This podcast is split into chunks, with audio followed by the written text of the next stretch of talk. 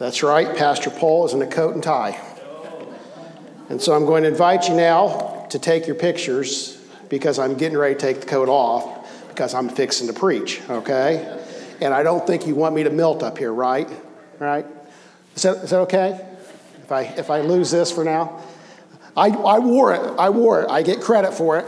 Uh, but it's, uh, it's a little bit hard for me to preach. I get, I get so excited up here. And, uh, well, we're, we're in the midst of our Rethink series. We're finishing that series today. And, and we've been talking about considering life. The unconsidered life's not worth living. And, and we want to consider our lives in, in the light of Jesus. In, in 1 Corinthians, Paul invites us to consider our faith, to consider our walk in faith, and, and if we're living in a manner worthy of the gospel. And so we're reconsidering life in the light of Jesus. We, we're, we're self professed, we're professed followers of Jesus Christ. And so there, there should be periods in our life when we, we consider how we're living our lives and whether we're living our lives in a way, in a manner that's fitting of followers of Jesus Christ. Uh, you know, actually, the, the, word Christian means little Christ. And, and, at first, it was used as a derogatory term. And, and, Christians kind of embraced, okay, call us something like that. Call us little Christ. Call us Christians because we are following this, this man from Nazareth, this, this first century Jew, this, this carpenter's sons Jesus the Messiah, Jesus the Christ. And, and so to call us Christians is, we, we consider it a compliment because we are modeling, we are patterning our life after him. And so, if we've moved through this series, we, have used the scripture that we read earlier in the service, Isaiah 53, which gives us an, an, image of the suffering servant. It was written hundreds of years by the prophet Isaiah before Jesus was born, but it gives us this clear image, this clear picture of the Messiah. And we've talked about what it means as a follower of Jesus, what wisdom and success means. We, we've talked about what, what it means to use our power as God intends us to use our power. Jesus is called the right arm of God, and, and yet he's, he, he's considered the suffering servant. He's, he's considered a, a vine or a, a root out of dry, land, dry ground. And, and so it's power differently than what we would assume. It's, it's power that's that's weak in some manner. See, how we consider our identity, how we consider who we are. And, and Jesus saw himself as the Son of the Father, and his identity was wrapped up in that. How, how we consider suffering. Everyone in this room will go through suffering of some manner and some type. And, and, and how, do we, how do we go through suffering in a way that is redemptive for others and redemptive for ourselves? We consider death. Uh, Jesus died on a cross, and, and, and Jesus did something in his dying that brought life to us. And, and so we don't give our lives away. It's, it's not just a, a death for the sake of death, but we give our lives away in obedience to the Father. And, and the model of our life becomes Jesus in the garden saying, Not my will, but your will. And in so doing, we bear our cross. And in so doing, we live redemptively for others. And last week we talked about waiting. Who likes to wait? Raise your hand, okay? Nobody likes to wait. But waiting's part of life. As a matter of fact, most of life is waiting. And how can we wait in a manner that, that, that gives honor to God, that, that, that models Jesus, our Messiah? And this week we're going to talk about victory, what it means to win. You know, Easter is about God winning. You realize that, right? Uh, God has won. Uh, despite all the evil you see and all the contrary reports, I want you to know that on that Easter Sunday morning, when Jesus rose from the dead, God has won. The victory is over. It's, it's, it's done. The battle's finished. And so we, we come, we gather on Sunday mornings. Uh, celebrating what Christ has done, the resurrection of Jesus means that the battle's over. In verses 10 through 12 of Isaiah 53, it says, Yet it was the Lord's will to crush him and cause him to suffer. And though the Lord makes his life a guilt offering, he will see his offspring and prolong his days, and the will of the Lord will prosper in his hand. After the suffering of his soul, he will see the light of life and be satisfied. By his knowledge, my righteous servant will justify many, and he will bear their iniquities. Therefore, I will give him a portion among the great, and he will divide the spoils with the strong, because he poured out his life unto death and was numbered with the transgressors. For he bore the sin of many and made intercession for the transgressors. In this, we see this image that, that the death on the cross that Jesus suffered was not the end. But that God was going to do something new and do something unheard of in the, in the life of the suffering servant. And, and we realize, looking at this 2,000 years later, that this means that God is going to raise Jesus from the dead on the third day. And so the question is what does this mean for our victories? What, what does it mean to win? Now, now we all like to win. Uh, you know, some of us like to win more than others. Um, if you're sitting next to a poor loser, would you raise your hand? Okay, okay. Chris, you're a poor loser. We, we all like to win. I, and, and, and I can remember, I used to do boys' camp when my boys were little, and they played dodgeball. And, and people cheat when they play dodgeball. I don't know what it is. Uh, if when you get hit, you get hit, you're out. You don't do this. Did anybody see me get hit? Uh, if you aren't seen and you're hit, you're out, okay? But yeah, dodgeball. They play dodgeball, and the kids loved it. And, and I remember this time. It, it, it, may still be one of Dylan's greatest victories. He was in third or fourth grade, and there were like six kids on the other team, and it was Dylan by himself.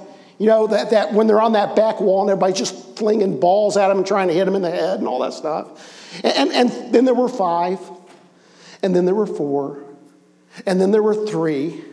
And, you know, and you can feel the excitement building. Then there were three. Do you guys know where this is going? Yeah. Then there were two. Then there was one. And then Dylan got him, and it was like the gym erupted. They carried him off. One dodgeball game. It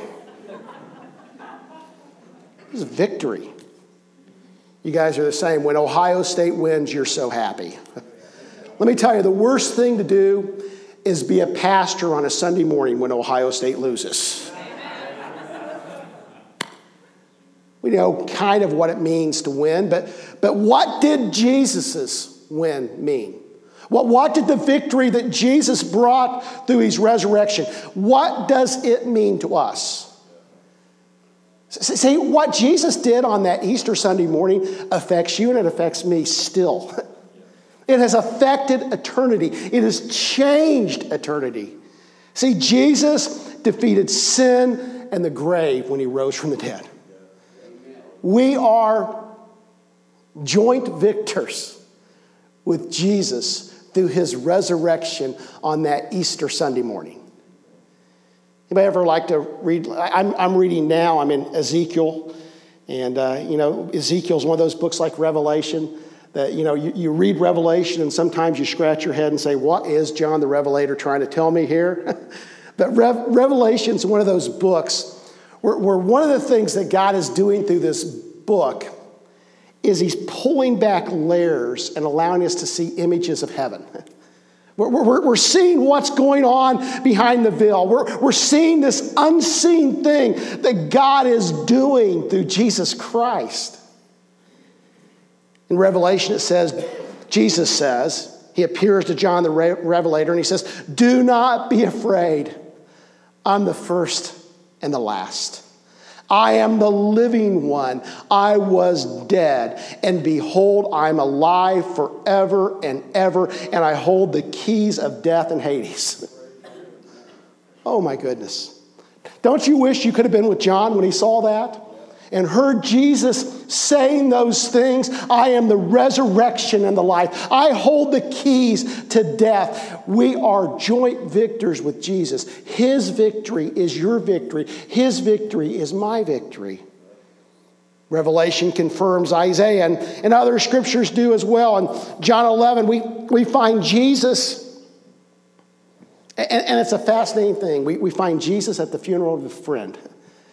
And I think I've used this in every funeral I've ever preached. What would Jesus say in a funeral? This is what Jesus said to, to the sisters of Lazarus. He says, I am the resurrection and the life. He who believes in me will live even though he dies, and whoever lives and believes in me will never die. Do you believe this? Do you believe this? Do you believe this? Yeah, Jesus is saying, listen, I am life. I am resurrection. I, have, I will defeat the grave.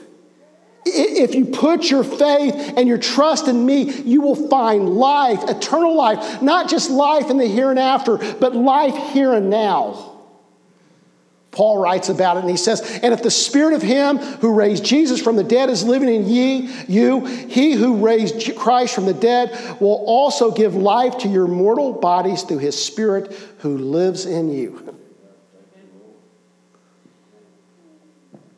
This work of Jesus what happened on Easter Sunday. It is not just some story about something that happened 2,000 years ago, it's not some past event, it's not even just a future event. This isn't even about heaven and hell and eternity. This is about Christ's resurrection power at work in the lives of those who put their faith in Him now and through eternity. See, the resurrection power of Jesus is at work in all who believe. I don't think I could tell you better news today than that. the same power that raised Jesus from the dead is at work in those who have put their full faith and trust in Him.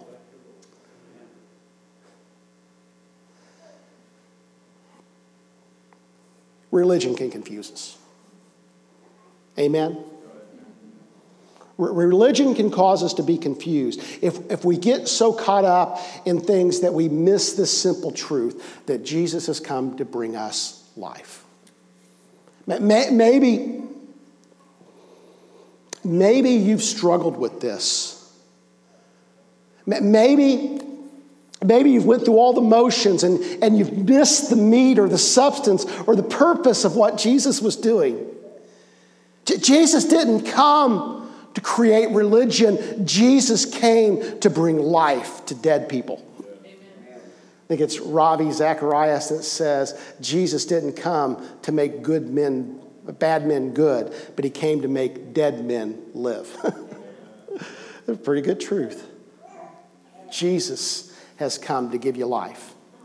And he's asked us just to put our faith and our trust in us, in him. We sang, resurrecting. I think that's the name of the song. And I love the resurrected king is resurrecting me. we are beneficiaries. We, we have inherited the benefits of an empty tomb. See, the Easter victory of Jesus was a victory for others. And, and maybe it's better said the Easter victory of Jesus was a victory for me. Can you say that with me? Put me instead of others. The Easter victory of Jesus was a victory for me. See, Jesus rose from the dead, not, not, not just to defeat some, some theory of death, but to, be, to defeat the death that is facing us all. There's an older song we sang, we used to sing, and I guess we still do every once in a while, Because He Lives. Because he lives, I can face tomorrow. Because he lives, all fear is gone. Because I know, and I, when we sing, I go, no. Sorry.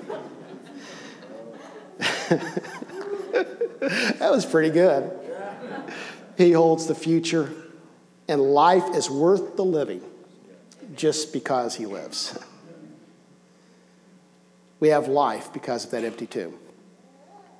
But, but we've been tracking this with this ideal that as followers, somehow our victories, our wins, the resurrection power at work within us should be a win for other people as well, right? It's not just about me. But, but God is wanting to work through me. And, and so we've looked at our success and our wisdom. We've looked at our power. We've looked at our identity, uh, how we suffer, our, how we live our lives, our deaths, our waiting. And whether we are doing that in a manner that's, that's Christ like, that, that's being done in the manner of someone who is following Jesus. And, and so, as we think about victories, as we think about our resurrections and the resurrection power at work within us, is it affecting other people? Is your resurrection bringing life to others?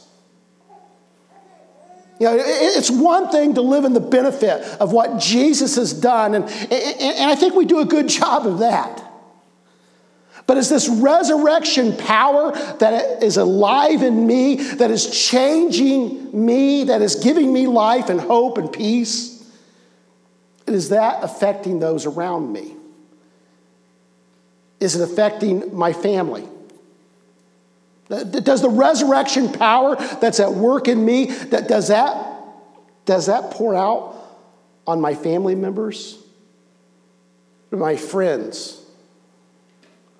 Does the resurrection power of Jesus at work in me, that, does it change my work environment? Where I go to school? My neighborhoods? Our community? See, see I believe, and, and, and, and maybe, maybe I'm silly in my belief, but, but, but I just happen to believe that because the resurrection power of Christ is at work in you, it's at work in this church, it's at work in this church, it, it should be pouring outside these walls on our neighborhoods all around us, on our community.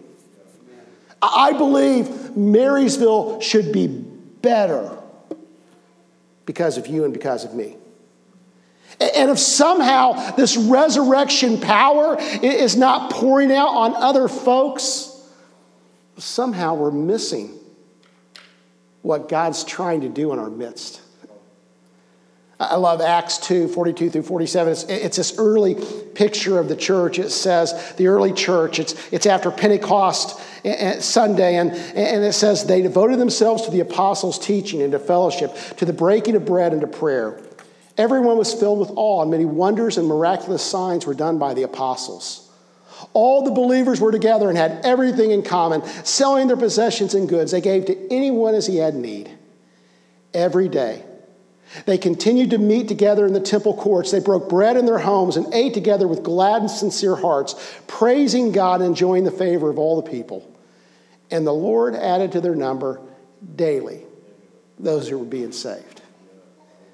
Yeah, this isn't a church that just found a better way of life or, or, or, or, or a better way to do church services or a, or a, or a more efficient way to, to incorporate people, people into their midst. It wasn't a church that, that, that just somehow knew how to, to be nice or nicer. This is a church that the resurrection power of Jesus Christ was at work in their midst. that it changed the very fiber of their community. The resurrection power of Jesus Christ at work.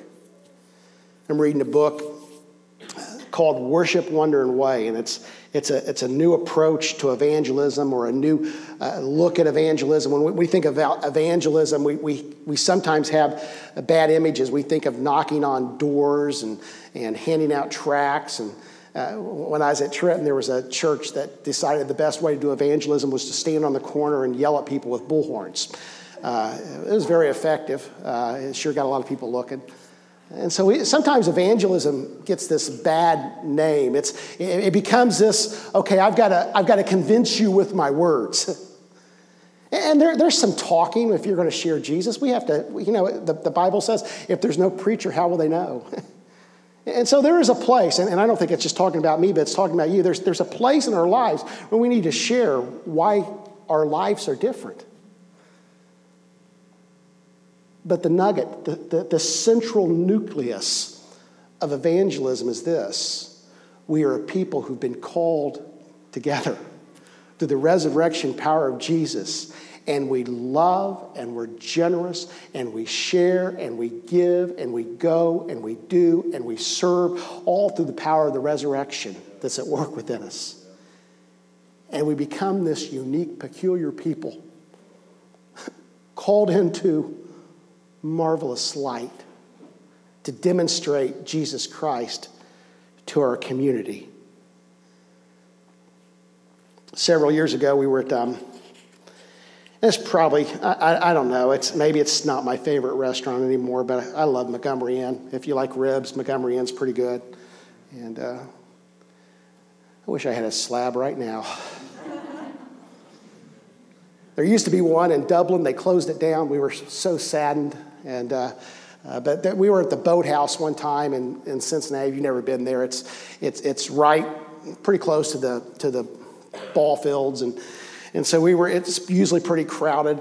And so we usually go in around Christmas time, after Christmas. And, and so we were, and they have like a, uh, you know, like a, I'm going to get excommunicated, kind of like a bar area where you can wait. Uh, yeah, I know. I wasn't drinking, I was just eating ribs. Uh, but we were waiting, and it was crowded, you know, it was packed. And there was this group behind us that was having a good time, if you know what I mean. they, were, they were enjoying their time at Montgomery Inn. And, and, and one of them spilled a whole glass of water that had a funny smell all over Terry. I, I mean, they, they drenched her. And they were so nice, and, and, and I think they gave her, if I'm not mistaken, because they felt so bad, they gave her a cigarette lighter as a parting gift. Thank you. I will burn my clothes when I get home. Um, you know, it wasn't that big of a deal. We didn't worry about it. That you know, you, you're in public places, that kind of stuff happens. I don't think I've ever been to a baseball game where somebody didn't spill something on me. And so we weren't all bent out of shape. But, but, but I, I thought of that in context of today. Their joy was spilling over. And my prayer for you is this may you be so full of the resurrection power of Jesus Christ that it splashes and spills all over those you encounter. That, that it can't help but to get on their clothing, on their lives, and they may not want any part of it, but they see the joy in you and they can't escape it. Now, don't give them cigarette lighters when it does. We're going to close today with communion. Communion is this, this central celebration. And actually, we had a Maundy, Thursday um, meal and the, a Passover meal, and, and really a, a, meal has been the central celebration for the people of God from the beginning. And, and so, as, as Christians, we celebrate communion. I, I love communion. I, I, I, love the meanings of it. It, it has so much value to me. I, don't think you can do it too much. That's my personal opinion. I, love it. And, and it's been something. You know, there's a lot of things that have changed in church services over the years. If that's true, say amen, right? Pastors throwing their coats in the back. That's a new thing, right? a lot of things have changed in church in 2,000 years. You know one thing that's not? The central theme has been communion. From the beginning. Paul writes in 1 Corinthians, he talks about communion. This is before there's a Bible, they're celebrating communion in the church. That throughout the world today, Christians will receive communion. And so, this central theme throughout denominations churches will receive communion. This central theme in Christianity is a meal, eating together. You know, I've received communion in all sorts of ways. I've done it in huge gatherings where, where there's thousands of people and I couldn't possibly know everyone there. I've done it at youth retreats where it's intimate and personal. I've done it with my family, and it's just been us. I've done it in foreign countries. I, have received it in places that's completely different than this setting. Communion has been received in so many different ways in my life. And, and as I think about that, I, I think all of these tables have kind of the same meaning. Now, now we celebrate through the elements that Jesus gave his body and his blood on our behalf, right? We, celebrate through this feast that, that Jesus is coming again. Jesus says, every time you receive these elements, remember, and that I'm coming again. That, that there, there's this eschatological um, impact of, of communion that tells us that this is a partial feast, but there's a day coming when we're going to eat in the presence of the King. There's going to be a marriage feast. And then there's this ideal of table fellowship. And it's revolutionary. See, see to, to share a table with somebody, you know, we, we go in we go in fancy restaurants like McDonald's and eat with all sorts of people. You know, all the tables are kind of connected. You know, so we don't think anything about eating around or with people. But at the time of Jesus, to share a table with someone was significant. Table fellowship was almost, so, so Jews couldn't eat with Gentiles. And Jesus is saying, no, you are included at this table. It's, it's not about your genealogy. It's not even about all the good you've done or all the bad you've done if you've, if you've placed your life in mine. It's not about how much money you make. It's not about whether you're a male or a female. It's not about whether you're black or white or Jew or Gentile or it's not about any of those things. It's about a heavenly Father that has sent his Son so that we all may be included in unity and in fellowship and in love, celebrating the life that Jesus has brought. So today we're going to receive communion. We're going to celebrate that we didn't earn this, that, that we have received this through the authority and the power of Jesus Christ. So I'm going to have you, we're going to dismiss from the back and, and we'll have the cups. Josh, if you and Bob can get the trays out. We, have got, if you have a, a gluten allergy, we've got gluten free uh, communion in the middle that will be available. Uh, it's, it's our, what were those, matzah, matzah crackers? We have a matzah oven left. That was a poor joke, sorry.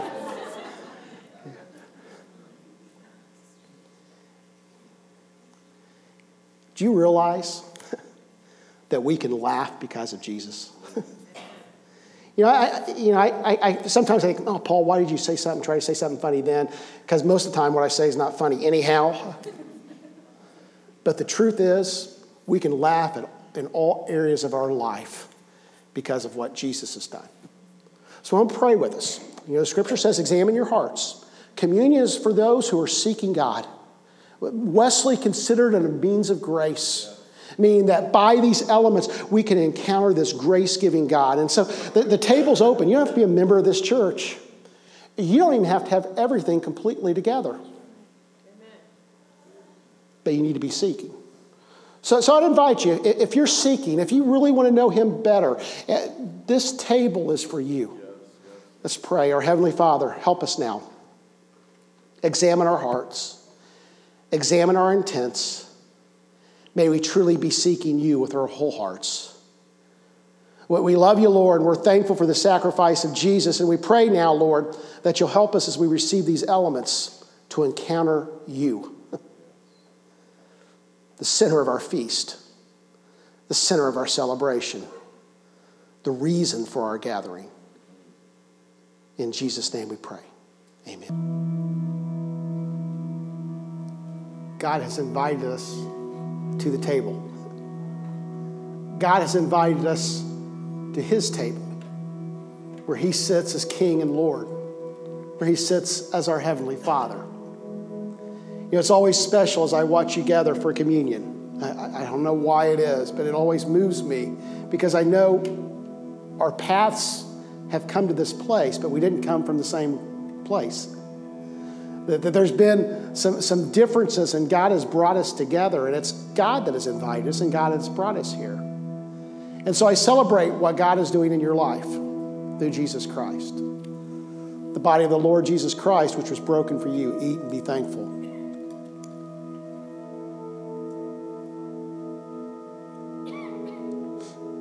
The blood of Jesus which was shed for you. Without the shedding of blood, there cannot be forgiveness of sins. And Jesus shed his own blood on your behalf so that you can be reconciled and made right with your Heavenly Father. Drink and be grateful. Lord, thank you for this feast. Thank you for these people in this place. May we just continue to celebrate you and live for you. May we live eh, lives that give honor to you. In Jesus' name we pray. Amen. I found this benediction this week from, uh, I think he's a Presbyterian theologian, but I loved it. it. says, Go now in the joy of knowing that you have been included.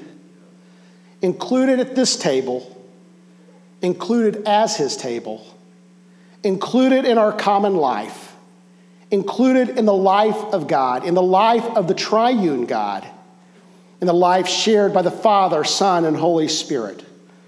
Go in the joy of knowing that you have been included in the inner life of the God who is love Go find joy in telling others that they too are included. Go find joy in bringing all God's people to his table. Do not be afraid, little flock, for your Father has chosen gladly to give you the kingdom. You are included.